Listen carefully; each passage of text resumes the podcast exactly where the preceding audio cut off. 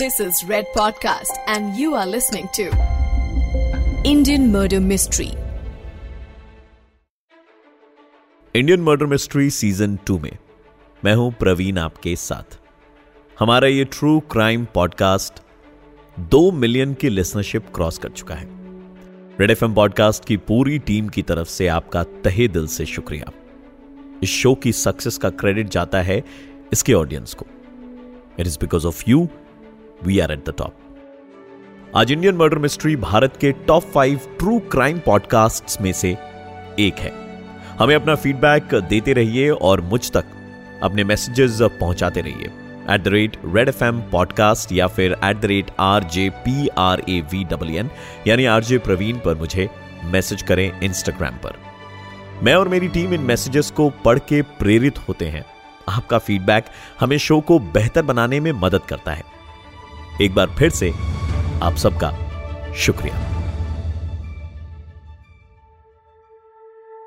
Indian murder mystery season two के इस episode में मैं प्रवीण आपके साथ में सुना रहा हूँ आपको वैलेंटाइन मर्डर केस का दूसरा हिस्सा। वैलेंटाइंस डे वाले दिन, सजनी की मौत हुई थी और उसके कुछ दिन के बाद तरुण धिनराज लापता था। उसके लापता होने के बारे में। पुलिस को तरुण के ही भाई ने बताया था। सजनी की मौत के किस्से ने सबको हिलाकर रख दिया था। सजनी के माँ बाप उसकी बहन सब लोग हैरान थे। लेकिन उनसे ज़्यादा हैरान पुलिस थी। तरुण का लापता हो जाना या तो बहुत बड़ी साजिश थी या फिर एक धोखा। अनुमान लगाए जा रहे थे कि शायद तरुण के गायब होने के पीछे उन्हीं लोगों का हाथ है जिन्होंने सजनी को मारा था। सजनी दम घुटने की वजह से मरी थी। उसे दुपट्टे से गला घोंट के मारा गया था। पहले माना जा रहा था कि शायद तरुण ने पत्नी खो देने के सदमे में आत्महत्या कर ली है। लेकिन सजनी के पिता के बयान पर जब पुलिस ने गौर किया तो तरुण पर शक और गहरा होता गया। तरुण का वीकेंड्स पर शहर के बाहर जाना और सजनी को उसके माँ बाप के घर पर रहने को भेजना। इसके अलावा सजनी का पैसों को लेकर परेशान होना और पिता से गाड़ी में पेट्रोल भरवाने के लिए पैसे मांगना और फिर अंत में सजनी का खून हो जाना। तरुण के गायब होने के बाद पुलिस ने उसकी पूरी फैमिली को इंटरोगेट किया। तरुण की माँ, उसका भाई सारे लोग शक के घेरे में थे। हमारे देश में नई नवेली शादीशुदा लड़कियों को साजिश करके मार देने वाले केसेस की लिस्ट काफ़ी लंबी है। पुलिस को शक हुआ कि यह कहीं दहेज के लालच का केस तो नहीं है। हर एंगल से इन्वेस्टिगेशन की जा रही थी। तरुण को पुलिस ढूंढ रही थी। और तरुण के घर वाले जेल की सलाखें गिन रहे थे। कुछ दिन तक जेल में रहने के बाद तरुण की माँ और भाई अपने घर आ गए। लेकिन तरुण का कहीं कुछ पता नहीं था। महीनों तक पुलिस तरुण की तलाश करती रही, लेकिन वो ऐसे गायब हो गया था जैसे हवा में धुआँ गायब हो जाता है। गुजरात में उस समय चीफ मिनिस्टर थे श्री नरेंद्र मोदी। सजनी के माता पिता ने उनसे मदद मांगी। सीएम ऑफ़िस से डायरेक्शंस गई और पुलिस से कहा गया कि वो इस केस को और अच्छे से इन्वेस्टिगेट करे। 23 अक्टूबर 2018 को बेंगलुरु की उस बिल्डिंग के ग्राउंड फ्लोर पर वो दो लोग प्रवीण भतेले के साथ बैठे थे। तरुण इट्स ओवर ये शब्द प्रवीण के कानों में किसी कील की तरह चुभे। प्रवीण हैरान था। सामने खड़े आदमी ने अपनी जेब से अपना आईडी कार्ड दिखाया। तो मालूम हुआ कि वो एक क्राइम ब्रांच ऑफिसर था। और वो वहाँ तरुण को अरेस्ट करने आया था। इतने सालों में किसी ने भी प्रवीण भातेले को तरुण कहकर नहीं बुलाया था। पुलिस वालों के साथ गाड़ी में बैठा तरुण और प्रवीण भतेले इस बात से परेशान था कि आखिर पुलिस ने उसे पकड़ा तो कैसे पकड़ा? और वो भी इतने साल के बाद में। गड़े हुए मुर्दे वापस आ सकते हैं। तो ये तरुण तो फिर भी ज़िंदा था। जीता, जागता, हंसता, खेलता, अपनी एक अलग ज़िंदगी जी रहा था। इस ज़िंदगी में उसके पास एक मल्टीनेशनल कंपनी में एक अच्छी नौकरी थी, एक बीवी थी, बच्चे थे और एक नई पहचान थी। लेकिन इंसान कितना ही तेज भागे अपने अतीत से तेज वो भाग नहीं सकता। तरुण के साथ भी कुछ ऐसा ही हुआ। तो पूरी कहानी कुछ यूँ है कि 2003 में सजनी का खून हो जाने के बाद पुलिस ने तरुण के घर के आसपास पूछताछ की। मालूम हुआ कि किसी ने भी किसी अनजान शख्स को तरुण के फ्लैट पर आते जाते नहीं देखा था। सजनी की हत्या वाली रात को, तरुण के अलावा उस फ्लैट में कोई और नहीं गया था।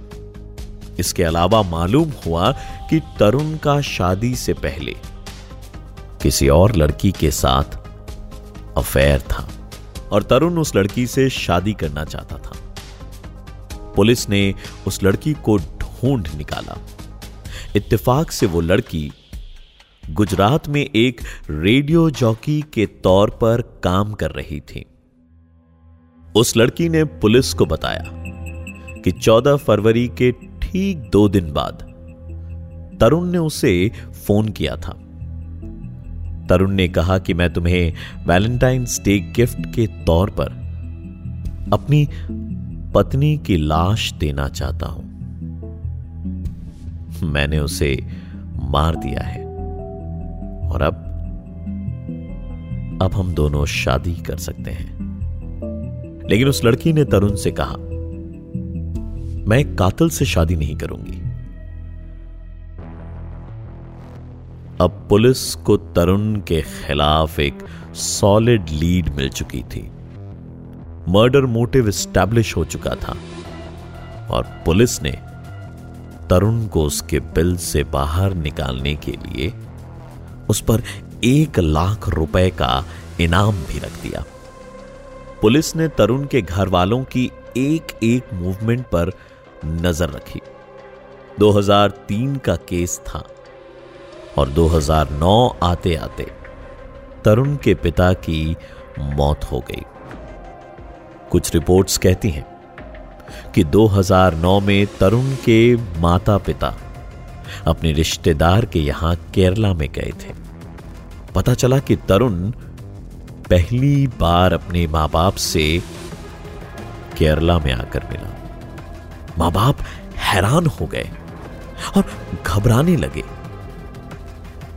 तरुण के सर पर इनाम था और तरुण ने उनसे मिलने आकर बहुत बड़ा खतरा मोल लिया था। तरुण से मुलाकात होने के अगले दिन ही तरुण के पिता को हार्ट अटैक आया और उनकी मौत हो गई। लेकिन इसके बाद तरुण के बारे में कोई और खबर नहीं मिली। वक्त बीता। दिन महीनों में बदले। महीने सालों में। और साल दर साल इस केस के सुलझ पाने की उम्मीद खत्म होती गई। मंथली मीटिंग्स में इस केस की अपडेट ली जाती थी। सबके पास हर बार वही जवाब होता था। Sir we are investigating the case no new leads as of now इस केस पर कई ऑफिसर्स ने काम किया। Joint commissioner A K Sharma deputy commissioner of police Himanshu Shukla इनके जैसे कई काबिल ऑफिसर्स ने इस केस को सॉल्व करने की उम्मीद को ज़िंदा रखा। फिर आया साल 2012 डीसीपी दीपन भद्रन बताते हैं कि उन्होंने फरवरी 2012 में वेरिफिकेशन का प्रोसेस शुरू किया। वो सारे नाम खंगाले गए, जो नाम इस केस में कभी ना कभी सामने आए, लेकिन उन पर कोई एक्शन नहीं हुआ। पहला नाम था तरुण की माँ, अनम्मा जिनराज। ये रिटायरमेंट के बाद से ही मंदसौर में रह रही थी। उसके बाद में नाम आया तरुण के भाई अरुण जिनराज का। फिर कुछ दोस्तों का नाम आया। इन सभी लोगों के कॉल रिकॉर्ड्स निकाले गए। ये लाखों की संख्या में थे। इन नंबर्स को स्क्रूटिनाइज किया गया। लेकिन एक बार और कोई फ़ायदा नहीं हुआ। किरण चौधरी इस केस पर स्पेशल इन्वेस्टिगेटिंग ऑफिसर थे। वो बताते हैं कि उन्हें किसी से अगर उम्मीद थी तो वो थी तरुण की माँ अनम्मा जिनराज से।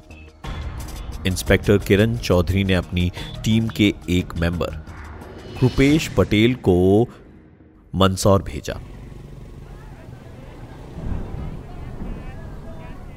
मंदसौर में कृपेश पटेल।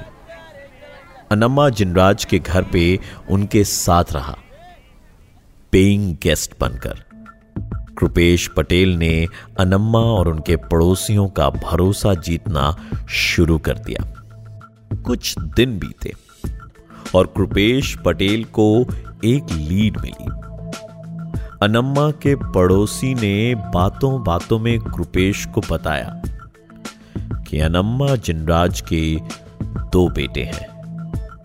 एक अहमदाबाद में रहता है और एक साउथ इंडिया में। इन्वेस्टिगेट करने पर मालूम हुआ कि अनम्मा अक्सर केरला आती जाती है। फिर उनकी ट्रिप्स के रूट को और खंगाला गया और मालूम हुआ कि उन्होंने अपनी ट्रिप्स के दौरान दो बार बेंगलुरु भी विज़िट किया है। इंस्पेक्टर किरण चौधरी की टीम ने अनम्मा को बेंगलुरु में फॉलो भी किया। लेकिन उन्हें तरुण से उनकी मुलाकात का कोई सबूत नहीं मिला। फिर सारी चीज़ें छोड़कर अनम्मा के मोबाइल फ़ोन रिकॉर्ड्स पर ध्यान दिया गया। उनके फ़ोन पर इनकमिंग और आउटगोइंग कॉल्स के सारे रिकॉर्ड्स देखे गए और सभी नंबर्स को वेरीफाई किया गया।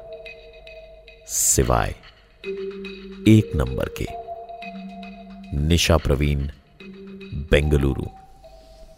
निशा प्रवीण, इस बेंगलुरु नंबर को ट्रेस किया गया तो मालूम हुआ कि यह लैंडलाइन नंबर और रेकल प्राइवेट लिमिटेड का है। पैंतीस हज़ार एम्प्लॉयज़ के नाम स्क्रूटनाइज किए गए। आईडी चेक्स किए गए। पुलिस तलाश कर रही थी तरुण की। लेकिन तरुण इतने सालों में अपना नाम, अपनी पहचान, सब कुछ बदल चुका था। क्राइम ब्रांच के वो दो इंस्पेक्टर्स उस रात बिल्डिंग में तरुण की फ़ोटो लेकर दाखिल हुए थे। और जब उन्होंने रिसेप्शन पर फ़ोटो दिखाई तो मालूम हुआ कि तरुण अब प्रवीण भातेले बन चुका है और बेंगलुरु में कई साल से नौकरी कर रहा है। इतना ही नहीं, मालूम हुआ कि प्रवीण दो बार देश से बाहर अमेरिका की यात्रा भी कर चुका था। चौदह तारीख को खून करने के बाद तरुण भागकर दिल्ली आ गया। उन दिनों कॉल सेंटर की नौकरियाँ काफ़ी पॉपुलर थीं। दिल्ली आने के बाद 20 फरवरी से ही तरुण ने एक कॉल सेंटर में नौकरी शुरू कर दी थी। 6 अप्रैल तक वो वहीं नौकरी करता रहा। फिर जब केस थोड़ा शोर पकड़ने लगा तो वो घबरा कर पुणे चला गया। पुणे में उसे निशा नाम की एक लड़की मिली। तरुण ने निशा को उसका नाम प्रवीण भातेले बताया और साथ ही कहा कि इस दुनिया में मेरा कोई नहीं है। न माँ बाप न भाई बहन न कोई रिश्तेदार। प्रवीण और निशा में दोस्ती हो गई। वहीं पुणे के ऑफ़िस में तरुण नौकरी करने लगा और कुछ वक्त में उसने निशा से शादी भी कर ली। पुणे में कुछ साल काम करने के बाद तरुण बेंगलुरु चला गया और वहाँ पर उसने ओरेकल कंपनी में जॉब शुरू कर दी। फिर शादी से उसे दो बच्चे भी हुए। इतने साल वो पत्नी से झूठ बोलता रहा और एक झूठी ज़िंदगी जीता रहा। तरुण को क्राइम ब्रांच की टीम के साथ अहमदाबाद लाया गया। और सबसे पहला सवाल जो उससे पूछा गया, वो ये था कि प्रवीण भतेले आखिर कौन है? तरुण का बचपन मध्य प्रदेश में बीता था। यहीं उसने स्कूल और कॉलेज अटेंड किया था। और इसी दौरान प्रवीण भतेले से तरुण की मुलाकात हुई थी। असल में दिल्ली से भागने के बाद सबसे पहले तरुण भोपाल गया। उसी की तरह उसका दोस्त भी स्पोर्ट्स कोच था। प्रवीण भतेले स्कूल के अलावा प्राइवेट कोचिंग भी दिया करता था। कुछ दिन तरुण ने प्रवीण के साथ उसके ही घर पर बिताए। मौका देखकर तरुण जिनराज ने अपने दोस्त प्रवीण के पासपोर्ट, ड्राइविंग लाइसेंस और आधार कार्ड्स की डुप्लीकेट कॉपीज बनवा ली और इन कॉपीज में प्रवीण की फ़ोटो को अपनी फ़ोटो से रिप्लेस कर दिया। जो आप सुन रहे हैं, और शायद सुन के हैरान हैं, वो इस आदमी ने बकायदा बड़ी ही सफ़ाई से किया है। डुप्लीकेट कॉपीज बनवाने के बाद तरुण प्रवीण बन जाता है, और एक दिन बिना अपने दोस्त से कुछ कहे, पुणे चला जाता है। यहाँ आके बिना किसी डर के नौकरी करता है। शादी करता है, बच्चे पैदा करता है। और अच्छी खासी मोटी कमाई वाली कंपनी भी ज्वाइन कर लेता है। फिर एक दिन वो अपनी माँ से मिलता है। अनम्मा से मिलने के बाद प्रवीण उन्हें कहता है कि वो उनके दूर के रिश्तेदार से रिक्वेस्ट करके एक सिम कार्ड खरीद ले। तरुण को मालूम था कि पुलिस उस पर नज़र बनाकर रखे हुए होगी। लेकिन इतने दूर के रिश्तेदार पर नज़र बनाकर रखने का ख्याल पुलिस के लिए मुमकिन नहीं था।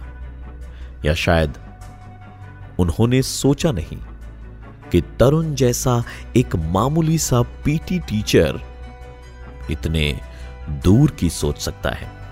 अनम्मा के पास एक दूसरा सिम कार्ड था।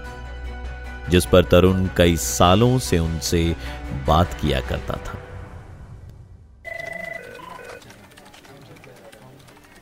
एक रोज ओरेकल ऑफ़िस में बैठे तरुण को अपनी माँ की फ़िक्र हुई। उसने उन्हें फ़ोन किया, लेकिन फ़ोन लग नहीं रहा था। घबराहट में उसने ऑफ़िस के लैंडलाइन से फ़ोन कर दिया और कॉल को ट्रेस करके पुलिस की टीम बैंगलोर पहुँच गई। इसके अलावा पुलिस को मालूम हुआ था कि तरुण के राइट हैंड की एक उंगली कुछ सालों पहले टूट गई थी और स्पोर्ट्स इंजरी को तरुण छिपा नहीं पाया। नाम बदलना, पहचान बदलना मुमकिन था, लेकिन अपने हाथ की उस चोट को छुपा पाना पॉसिबल नहीं था। पुलिस ऑफिसर ने जब ओरेकल के ऑफ़िस में तरुण से हाथ मिलाया, वो तभी समझ गए थे कि पंद्रह साल से जिस मुजरिम का पीछा वो लोग कर रहे थे, वो तलाश अब जाकर खत्म हुई है। सजनी के परिवार को इंसाफ मिला और तरुण को जेल।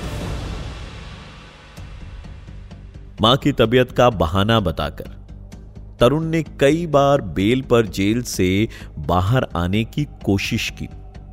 लोअर कोर्ट ने मंजूरी दी, लेकिन सजनी के पिता की अपील पर हाईकोर्ट ने इस बेल को कैंसिल कर दिया। उम्मीद यही है कि यह तरुण जिनराज ताउम्र जेल की सलाखों के पीछे रहेगा और अपने किए की सजा उसे हर रोज मिलेगी। उन पुलिस ऑफिसर्स की जितनी सराहना की जाए, वो कम है। हम उन सभी पुलिस ऑफिसर्स को सलाम करते हैं। इंडियन मर्डर मिस्ट्री के इस एपिसोड में बस इतना ही। शो से जुड़े फीडबैक को हमारे साथ शेयर कीजिए। At the rate red F M podcast page पर हमें मैसेज कीजिए। या फिर at the rate R J P R A V W N यानी आर जे प्रवीण पर इंस्टाग्राम पर मुझे डीएम करें। मिलते हैं अगले एपिसोड में। Till then goodbye and take care. You were listening to Red Podcast Indian Murder Mystery. Written by Dhruv Law. Audio designed by Ayush Mehra. Creative Director Dhruv Law. Send your feedback and suggestions right to us at podcast at redfm.in.